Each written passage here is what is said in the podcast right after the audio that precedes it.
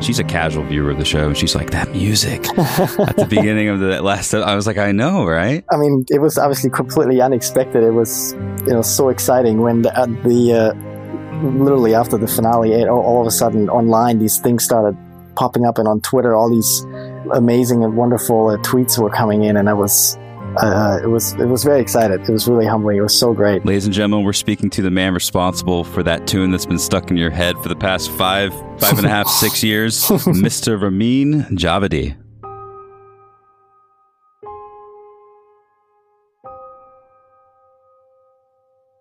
Welcome, welcome to our humble show.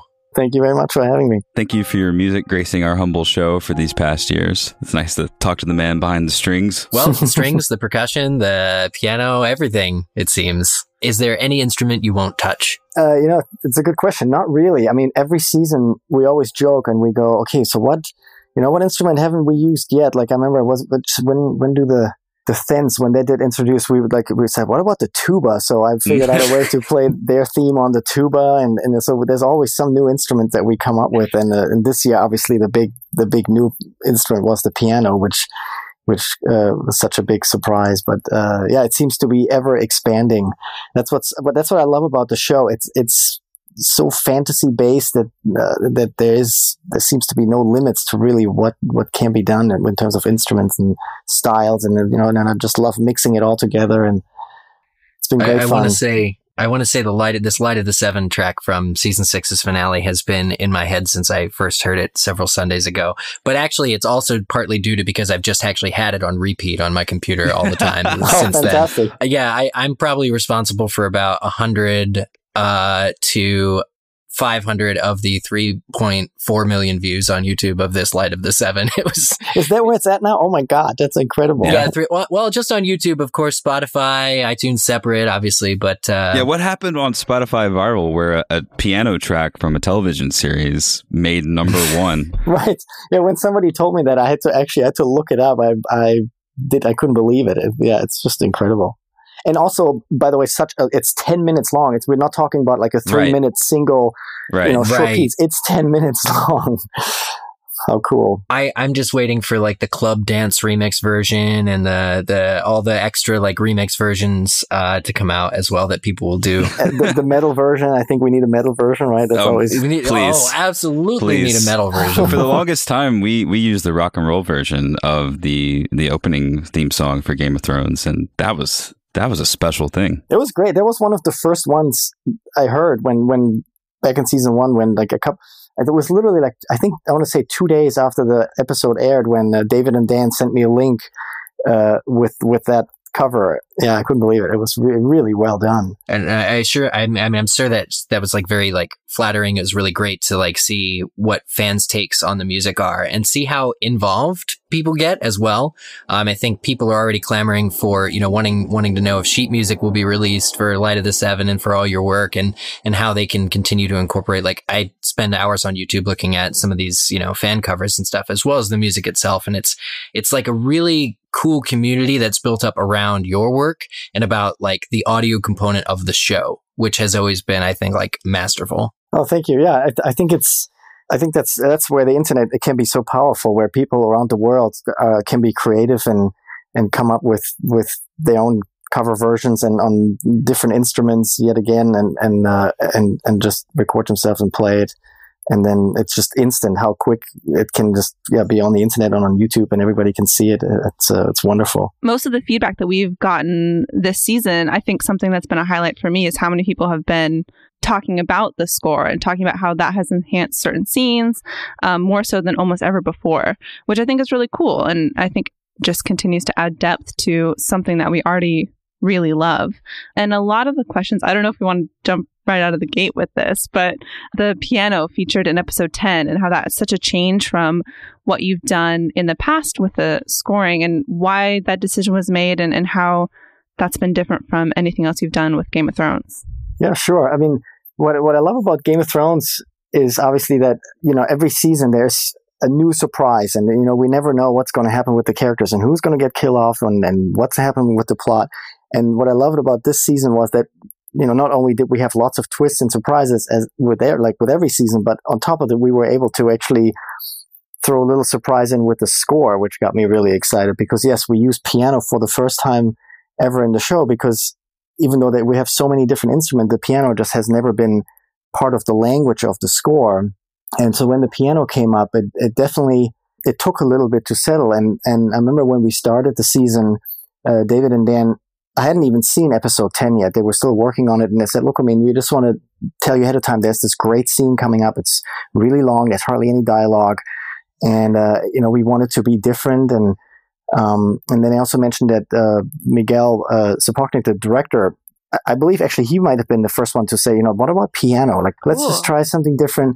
So it, it came up in the discussion before I even had written anything. And then, then I saw the scene and then I started writing it. And we definitely, you know, thought about it for a while. And we even thought like, well, this could also be harp or it could be on bells, you know, different instruments that we have used throughout the score and in the show. But we always came back to the piano and, uh, and then finally we just said, look, it just has to be the piano. It's just different. Nothing sounds like it. And, uh, this, like, it's just this haunting, the decay and, and the attack of the piano is just so different. There's nothing like it. So, so I wrote this piece and, and, uh, and then we just all said, yeah, piano, and piano it is. and it definitely took people by surprise, but I'm glad that it took people by positive surprise that the reaction was so positive because people was like, wait, where's, what's this? What's, but it really gets your attention. And, and again, there's hardly any dialogue. And so it's, you really, you can focus in on it. And it's the fact that the scene is so long. I had a chance to just really expand upon it. And then, and then of course, then organ we have as well in there, which we had used organ before, uh, last season with Cersei, but it was sort of in the background. It was never as dominant as it is here. Um, so then, so we bring the organ in. We have the, the I'm using two choir boys, uh, these voices in there, and then the, the actual orchestra, the strings, they don't they don't even start playing until the very very end of the piece. And then of course the cello, which has been so much used in the show as well. So it's like all these instruments come in one by one, and I could slowly build this piece to you know this big climax that you know you, you, as you watch the scene you slowly realize wait wait no I, wait this is what's happening. Yeah. i can't believe it. So it was it was a feast for me. So I'm, i was very very excited when i first i mean my jaw dropped when i saw the scene. I thought it was just so beautiful. The light of the seven has been one of the largest takeaways of season 6 mm-hmm. a track from game of thrones has been one of the largest takeaways from Absolutely. their most successful season. That is so cool. The layering of the piece as people are getting as cersei and as the High Sparrow getting dressed, you know, as well. Like they're putting on their layers and the music is building. Yeah. And, and it, I think haunting is definitely the right word to describe it. It's almost as though there is a piano in their chamber with them, just sadly, you know, kind of moving towards, it really felt like fate uh, growing and, and I think it was all for the build and, and how it was shot. It's really just kind of, impressive. The show continues to impress me on on all fronts, and I think that's probably true for for everyone. And another thing that we also had discussed is that the because also musically the it was a completely new theme like that we had never heard before. And and that okay, was also good. that yeah that was also something we had discussed like you know this has to be a new piece of music. Like we can't play the Lannister theme we can't play uh, the Sparrow theme. Like let's just have it be sort of in neutral so it doesn't even tip you in any direction and you just slowly figure things out. And um, what I did do is I did plant the main title theme in there twice though. I just thought I, w- I do want some kind of overall connection to the score because, you know, with the piano, it, it was so new that I thought I definitely want to put the main title in there So it's, it plays in there twice and then kind of quickly goes away from it again. But it was just kind of fun to put that in. I love that. Part of the success and suspense of this show is the uncertain nature something like the Red Wedding, I'm thinking of this the scene that we're talking about, the build up to what happened. I think we all had ideas moving into the episode, but no one was quite sure. Mm-hmm. And you're basically the guy at the reins that's tasked with you have to create that sort of neutral music piece that's telling us without telling us what's about to happen. I, that, that is so much pressure.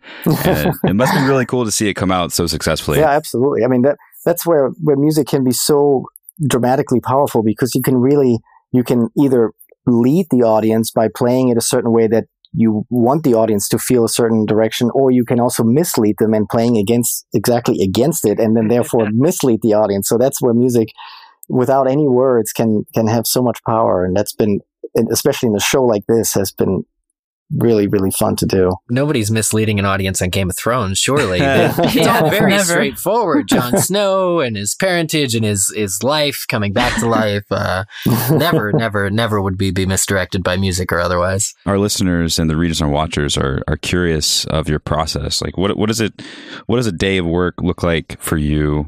It's got to be different working on a television series like Game of Thrones that you've been able to develop themes and a relationship with these characters personally, but also professionally. Yeah, it's it's been since day one has been really great on on the show, and and David and Dan have been um, have been so great to collaborate with because uh, obviously I, I heavily rely on their input and and their guidance of where things are going. So the uh, as an example, I always like to use, for example, Daenerys' theme when we when I started writing the show and in episode one and two, and I said, yeah, we need a theme for Daenerys, so I wrote something and and uh, and then we listened to it, and then I said, well, Ramin, but you have to be aware because I also have to add that I have not read the books, uh, so I'm I'm I'm just uh, I don't know if we can have you on the show anymore. I'm, Yeah. I apologize. Okay.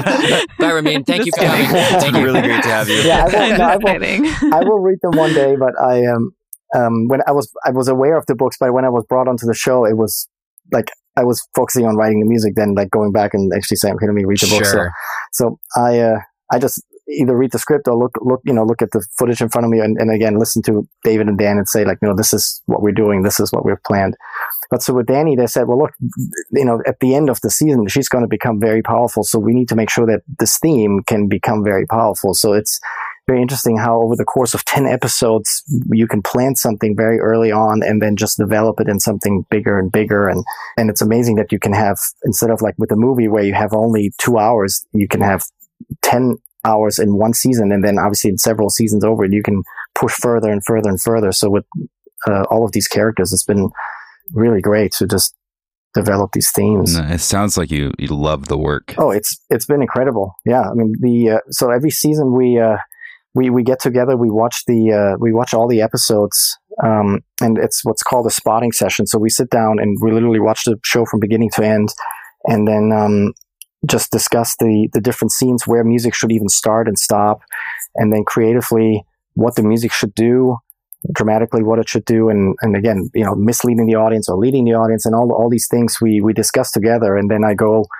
and sit down and, and write it all and then I meet with David and Dan again and play to them and then we tweak things and so it's this ongoing process as we go through the season. This is a question from Flayed Potatoes on Watchers on the Wall, who wrote in and asked if the process for writing was different for season six because there was so much secrecy surrounding a lot of things that we weren't going to get that we usually get in the books that we were now going to get in the show and you kind of talk about misdirection a little bit i don't know if there was any difference in that knowing that the audience was going to be more in the dark in season six than normal or if things were just mostly the same I think in that aspect, it's been mostly the same. I mean, the certain things we could just like, for example, this season I had I had written a new um, a, a Snow theme, which we just didn't use until season uh, sorry, season episode three when when he's alive and we see him again, and that's when the first time we use his new theme. So we were just very careful with not playing any new music or anything that could trigger anything of like, wait, what's this theme and who does it belong to and all this. So we just always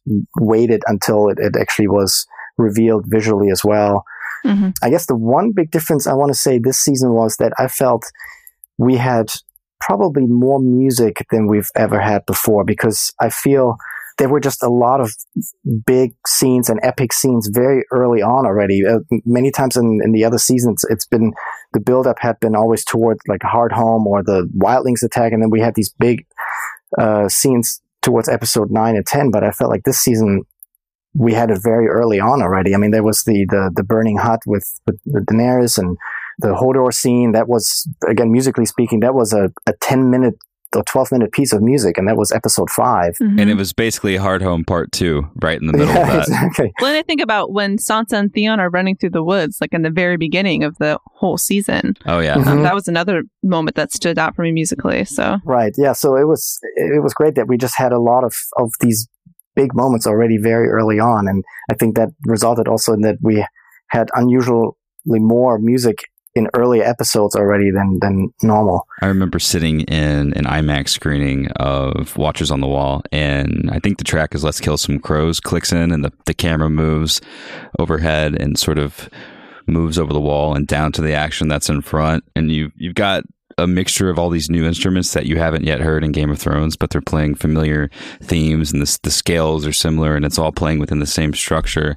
And I, I, can't really describe what exactly hit me in that moment, but I knew that the show was sort of halfway through and uh, we had so much more left. But just this, just this ridiculous confidence in what was yet to come. and I feel like musically, you've I don't want to say one up yourself, but you've continued to increase the epicness, the scale of of which the show operates on on and which the story does. That has definitely been. Um, you could see it this season just because of the. You know, I'm obviously I'm very I'm guided by the story purely. I'm you know I'm the one that's just allowed to paint more of what's in front of me. So the story, and then obviously also the visuals. I'm I'm just supporting the drama of that. So this season it was proof of that is again that how much the the story has expanded and like the Battle of the Bastards that that's some of the most epic battle that I've you know that I've ever seen. yeah. So like musically, I have to make just sure violent, this is just pure violence. Oh, it's just incredible, and, and, I love the ups and downs between yeah the violence and then the emotion and the you know the the sacrifice and the the, the heroism and I mean it was all in there and it just kind of beautifully interweaved into into you know from one to another. So I just had to you know, I just tried my best to with music to just underline that and and and but it's just there's such a scope to the story now and uh, so it's yeah, this with the score, I've been able to just really open it up. And in that same episode, you were able to do another descending when the dragon decided to roar out its fire. right. yeah, that's kind of the signature. It's a good touch. The, yeah, when, when that word get Dracarys is gonna get said, then it has to musically that has to that's yeah, that's a must-have now, right? When I was watching that episode for the first time, I knew what was coming because of that moment. I was like, okay, here we go. well, that was a case of the music being generous and cluing us in. Yeah, exactly. yeah.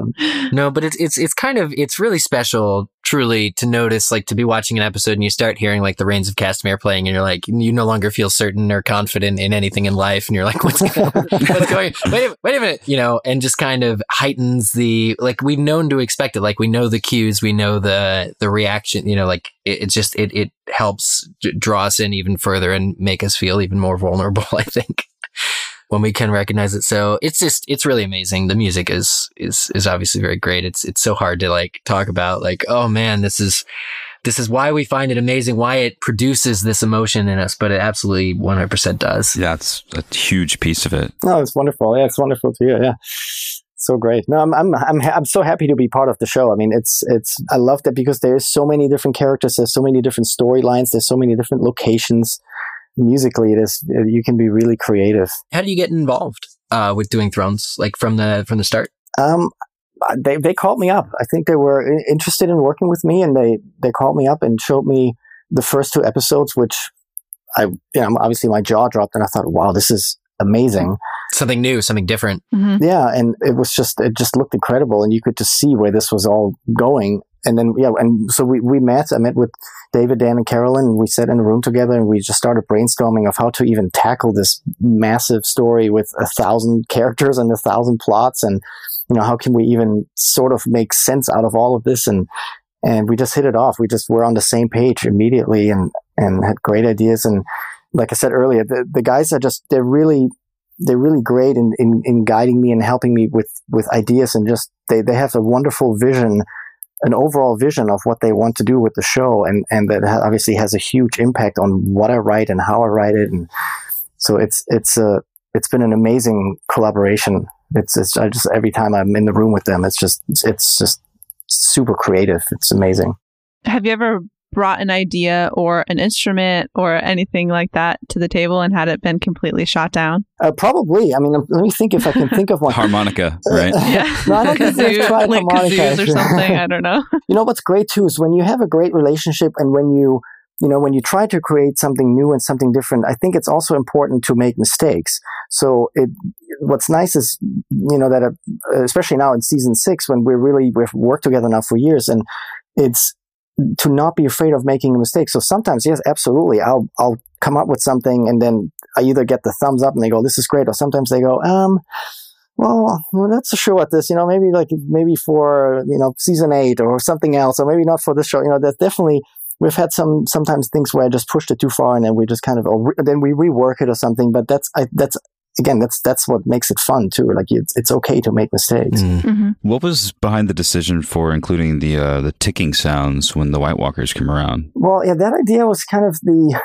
I mean, what it actually is, it's um, it's a col- it's called col legno. It's when the the orchestra turns their their bows around and hits the strings with the back of the bow. So it's the wooden part that they click. So it's kind of the idea is it's like the it's like skeletons clicking. Right. And I also because of the whole ice thing, so I also tried to come up because obviously you know they're so powerful and it, it's horror in this, but I also tried to come up with sounds that are not always low and bassy and but something that's a bit more just that cuts through a bit also with the wind and everything. And so i thought this clicking skeleton sound could be really cool. But the way it's played that it's just this constant it's it's kind of the you know like it, there's just a force coming that you can just it's Very slowly suspenseful. yeah it creeps up and it creeps up and you just hear this ding ding ding ding ding ding and you know oh here, here it comes here it comes here it Mhm. comes so that was yeah that was the thought behind that That's very cool. There's a question here from Feranian. Uh, from Watchers on the Wall post, and this is kind of interesting. I, I mentioned the Rains of Castamere before. We're all very familiar. Also, the other songs, you know, songs that have been mentioned at least in the books, in the source material, uh, Bear and the Maiden Fair, The Dornishman's Wife. Uh, the question is, um, did did you ever receive any direction as far as how those uh, musical pieces should go? And and like to what extent w- did George R. R. Martin offer any insight? Was it mostly you know was it David and Dan? How did that sort of work with those particular numbers? No, it was it was all David and Dan. I mean, Rains of Castamere. I actually wrote that after season one um, because usually I don't come back to the show once you know they finish shooting, and then when they go into post production, that's when I come back in and start writing. Rains of Castamere. They actually called me up while they were shooting, and they said, "Hey, Ramin, we have this." This theme that will become a, you know, will play a big role down the road, and we want you to think about it now and start- nudge, nudge. yeah, exactly. And and um, you know, so obviously, yeah, they were. th- I mean, they told me about the whole red wedding and everything. So he said, eventually, this is where it has to end up. So it needs to be a beautiful melody, but also a haunting melody. And then this is what we're going to do with it and everything. So, so I I wrote it just based on the lyrics. That you know, I didn't have any visuals or anything. So we just wrote. I, I wrote the piece and I played it to them. And then what was fun is I, I I'm pretty sure the first time you hear it is actually in season two when uh, Tyrion walks into a room and and he's whistling the melody. So Yeah. that was kind of the 1st Mhm, time. That's when he goes to the small council and he's whistling. Yes, yeah. that's right. Yeah, so he whistles the tune. So yeah, so it was based on the conversation like that, and that's how I wrote it. And then we, we set it up like this. So by the time you get to the red wedding, you go, uh oh. So Oh you know, you recognize the Lannister theme. Um, and and same with the other songs too. It's it's just they would say like the the uh, Bear and the Maiden Fair. They just said you know this is like a this is more of like a a common party bar song. You know, so this needs to be more of like you know that this kind of feel. So they kind of talked me through of what they were expecting to to make out of this these pieces. It was it was interesting. It's you know it's a different approach to write something to existing lyrics. So the rhythm is sort of I, Yeah. I had to figure out the rhythm and make it work. And yeah, it's it, it was Sort of fit in the same world that you've created already with the rest of the music as well. exactly that too. Exactly correct. Yeah. Sort of spouting off of that, did you you ever receive feedback from George? Have you met George R. R. Martin? I- I've met him several times. Yeah, I think he's he's very fond of the score, and and we've I've met him at uh, events here and there, and when we've chatted a little bit here and there. I think I, think, I mean clearly I think he's unbelievable, and you know he's the one that created this, Yeah, this world. right. We can we can all be thankful for that. You know, that, uh, I still can't believe how how he came up with this complex and unbelievable story. I mean, it's it's just hmm you know as you watch on it's like it all kind of comes together and it all makes sense. So there's like this grand Yes. plan for everything, and that's what's so genius. Talking about the characters a little bit, is there a specific character or family house theme that you particularly enjoy writing with or working with more so than others? Um, I mean, yes and no. I mean, I kind of I try to be kind of neutral and and uh, and I want to make sure that I like it all and that I all treat them kind of equally. Love all your children the same. Exactly, that's exactly right. So the, the beauty is that there's there's usually a pretty good balance of of um of you know the, there's we are with Daenerys and then we're with the Starks and then we're with the Lannisters.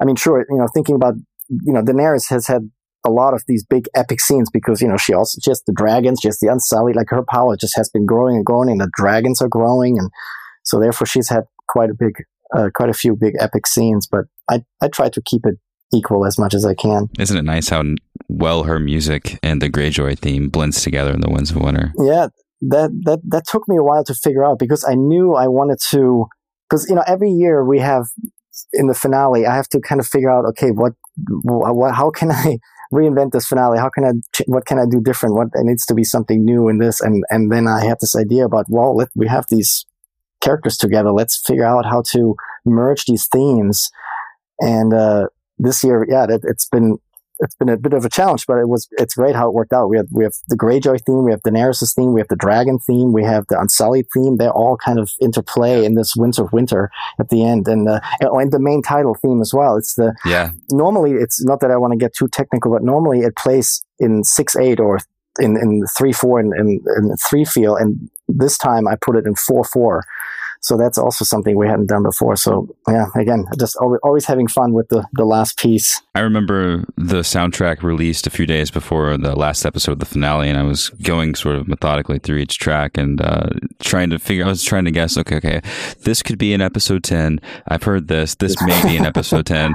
What's happening here? And I remember listening to. I think the track is called "The Tower," and I think it was like something like three quarters of the way through the track. "Goodbye, Brother" clicked in, and I think in that moment I realized that my my theory about Jon Snow and everyone's theory about Jon Snow was successful. Maybe we shouldn't release the soundtrack. I know.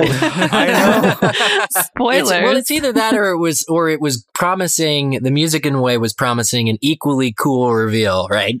right. We're going to be yeah. happy about this, no matter what it is. It's just interesting that you can do that at all. That these themes over time, and that's all from muscle memory, um, are so wired in that the music, you know, it's such a large character in the series it's really awesome. I mean, you're right. I mean, this is where the music can be incredibly leading or misleading because I also tend to, if you look through the history of the soundtracks too, um, I, I, sometimes tend to put tracks on there that are actually not in in the show. I, I like doing that too. Like for example, uh, the track "Needle," which is Arya's theme.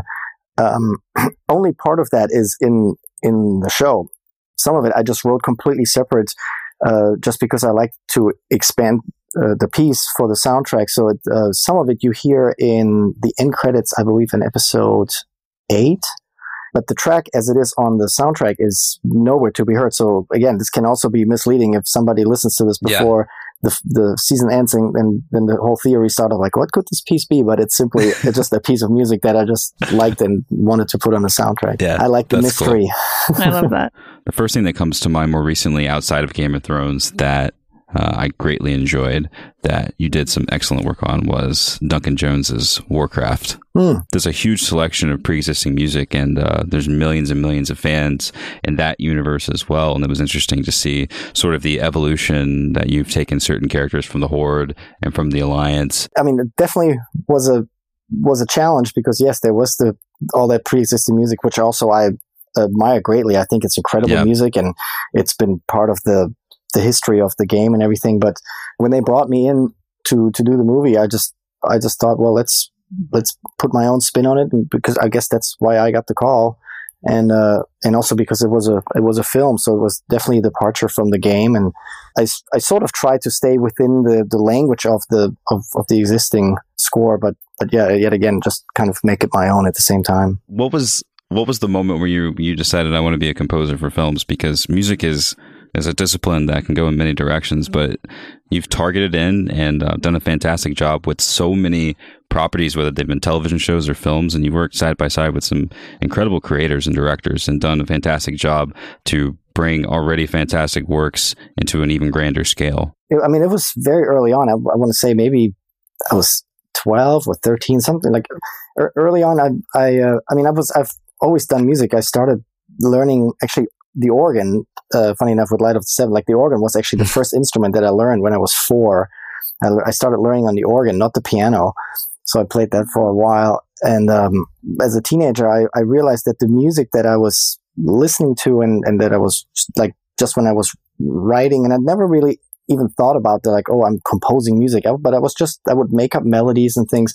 But I realized that I my tendency was was towards instrumental music and also the music that just supports movies and and you know obviously Star Wars is a big one like for everybody but actually I think the the one movie that triggered it for me where I realized wow this is what I want to do for a living was actually the Magnificent 7 Elmer Bernstein's score. That's so cool. That just completely did it for me. And then I thought, this is what I want to do. And, um, and so, yeah, from very early on, I just set out and, and really kind of focused on, you know, what is it that is the dramatic music that, that supports a visual.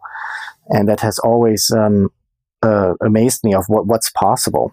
I'm very lucky to be living my dream and just be doing what I love. I think I read in a, a, Reddit Ask Me Anything that you study beneath Hans Zimmer and Klaus Badelt. That's correct. Mm-hmm. When I, um, I, I was born and raised in Germany, and then I went to uh, college in Boston at Berklee College of Music, and then by sheer luck, I a connection was made with with Hans Hans Zimmer's studio, and I moved to Los Angeles, and then um, started working as an assistant for Klaus Badelt and just kind of learned the craft, but also the the technology. Because what's what was completely overwhelming, and I always like to tell the story when when I first arrived in LA and, and I walked into the studio, if they had set me down and said, "All right, I mean, here you go, just you know, write write us a scene," I would have just completely failed because there's so many buttons and faders and things that I had no idea what to do because I just they, they literally had every piece of equipment on the planet, so I just right. didn't know how any of that worked. I didn't even know where the volume button was. You're like, I just feel the music. Now I have to make it. Okay,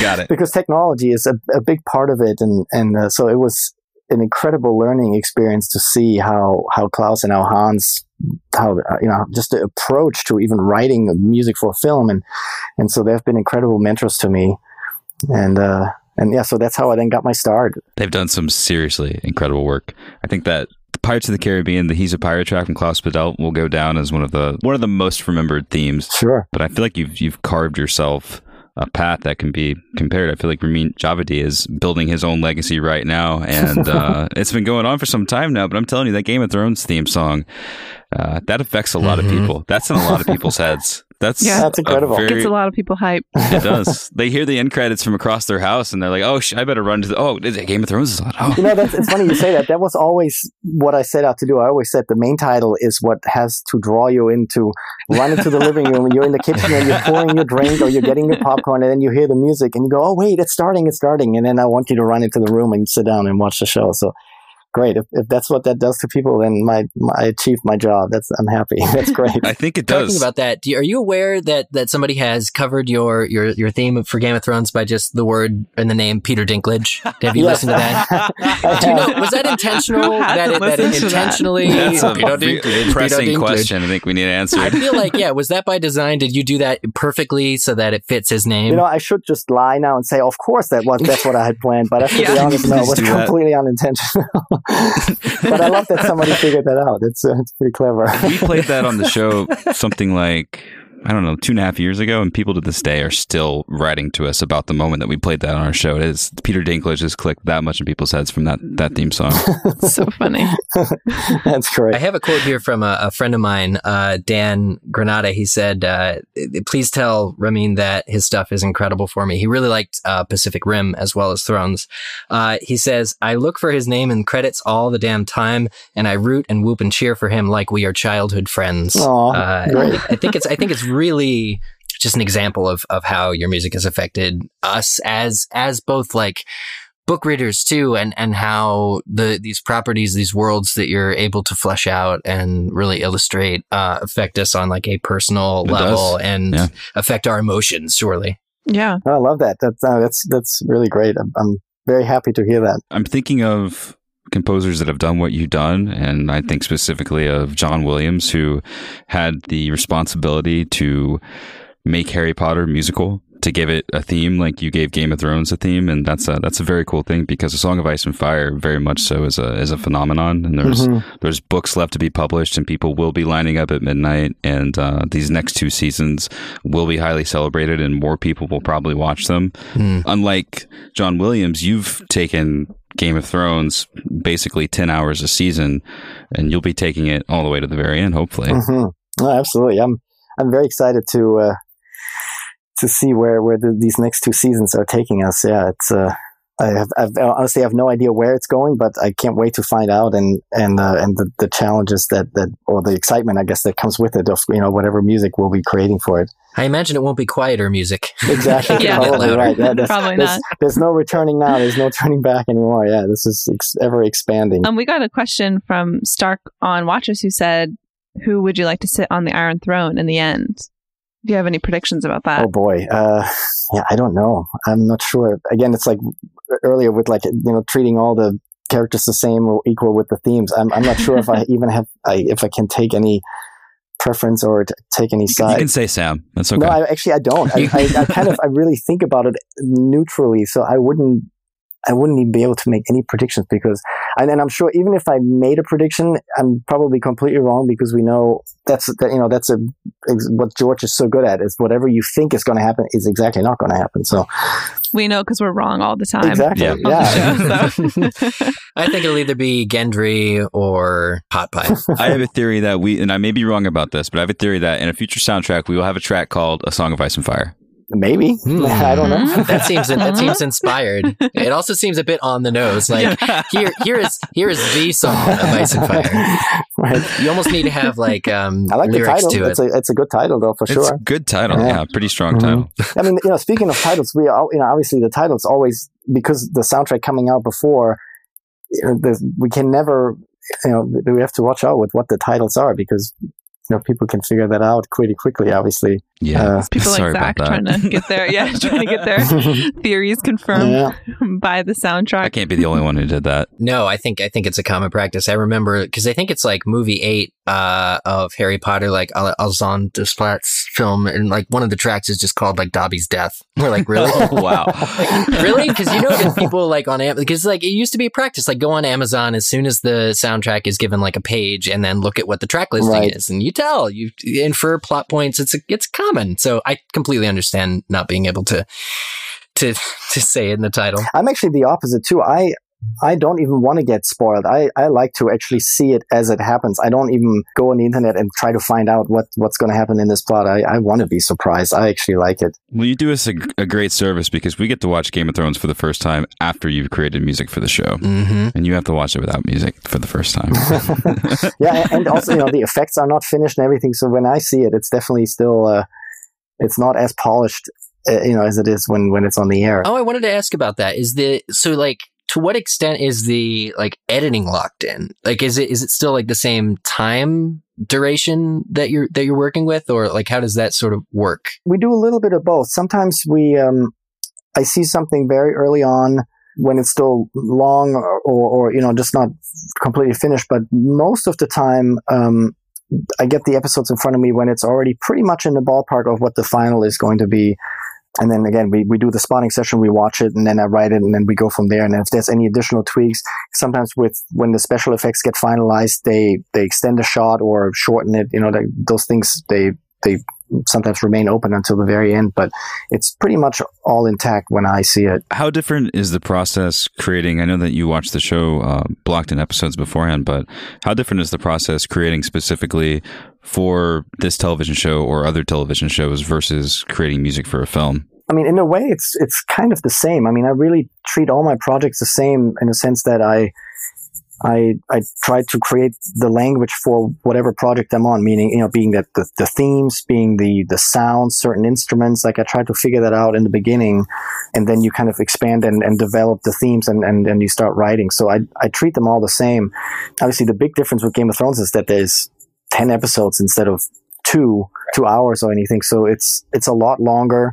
But what's interesting too is that I do have more time to write than on a you know in quotation a regular TV show that's week to week to week because it's it's not all it's not you know like a, a regular TV show many times has like 22 episodes or something but because we only have 10 it is the, the schedule is more spread out and I do get a little bit more time and so it's it's kind of in between a, a regular TV show and a movie uh, Game of Thrones I would say And the video game can't be that much different, right? I know that you worked on Medal of Honor. same thing. I, I figure out my, my language, and the usually a video game can be very stretched out because the by the time a composer gets brought on, it that can be very early on, and, and they might only have one or two levels sort of ready, and as they're kind of programming away and developing the game, you're kind of feeding them with music. So a video game can can be done over like the course of a year or a year and a half, and it's it's very spread out. That seems really cool. I, I would love to see a video game be made, like to be in a room where they're programming and stuff. yeah, I, I agree. I've, I've, and I've been,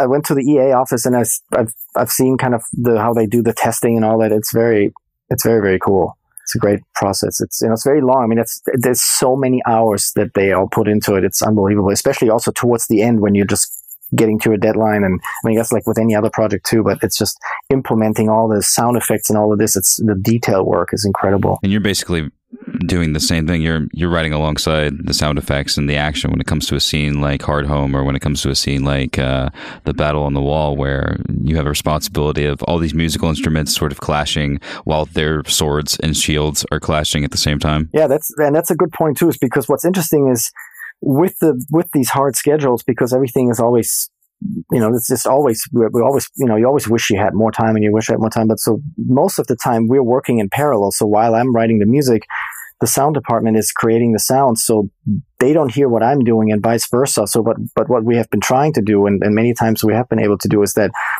I, I would send over some of my demos to them so they can kind of see where i'm heading like with Hardhome with the my clicking noises and things like that so that Yeah. we kind of don't cancel Right. each other out with with sound and that's i think this is something that the show and then also the uh, the mixers do an incredible job of there's moments when the music is in the foreground and then there's mo- moments when the sound is in the foreground or music is completely out the balance i think is just it's so important and they do an incredible job with that of, of, of how that's all gets implemented it's a very tricky show to do and i think it's just they, they do a really really great job Have you been working with the same crew? Because your demos have got to be something like are you laying down on a guitar or, or piano and you're giving them a, probably a basic version of what's to come and then they're writing all of their stuff around that. No, it's a bit more fleshed out. My demos are pretty accurate uh, because, like I said earlier, it's everything is based on the computer. So I use samples and, and things like that. So it's pretty fleshed out, and, and percussion is in there, and I, I record. I, I can.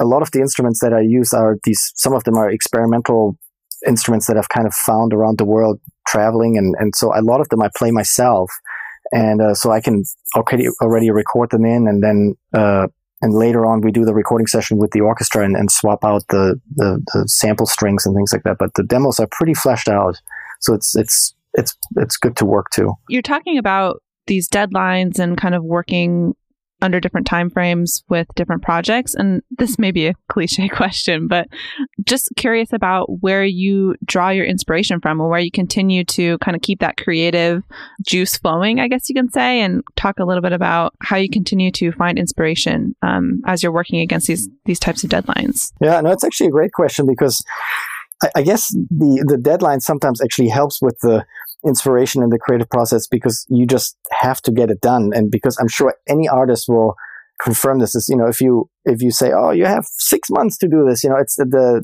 the typical artist is the procrastination process right? Where you go okay yeah you know i did a little bit today. I'm not quite sure if this is you know maybe i can do better and then you come back tomorrow and you change it and this and that. But if you have this strict deadline you said i have to have these amount of minutes written by then you just you just sit at your desk and you will not get up until it's done.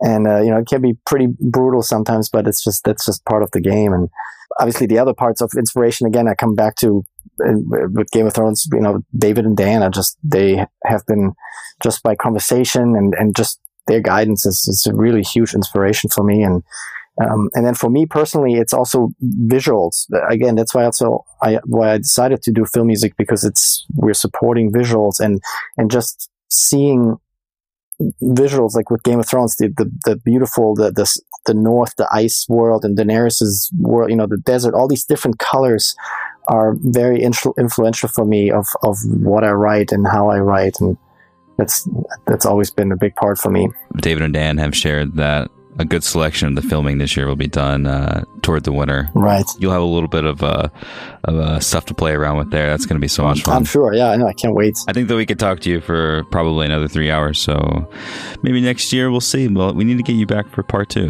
This has been a good For talk. sure. My pleasure. Thanks. Thanks for having me and thanks for reaching out. Thank you so much, sir. yeah thanks for for joining us To everybody listening to the podcast right now, the song that you're hearing, well, you know, this guy made it. So.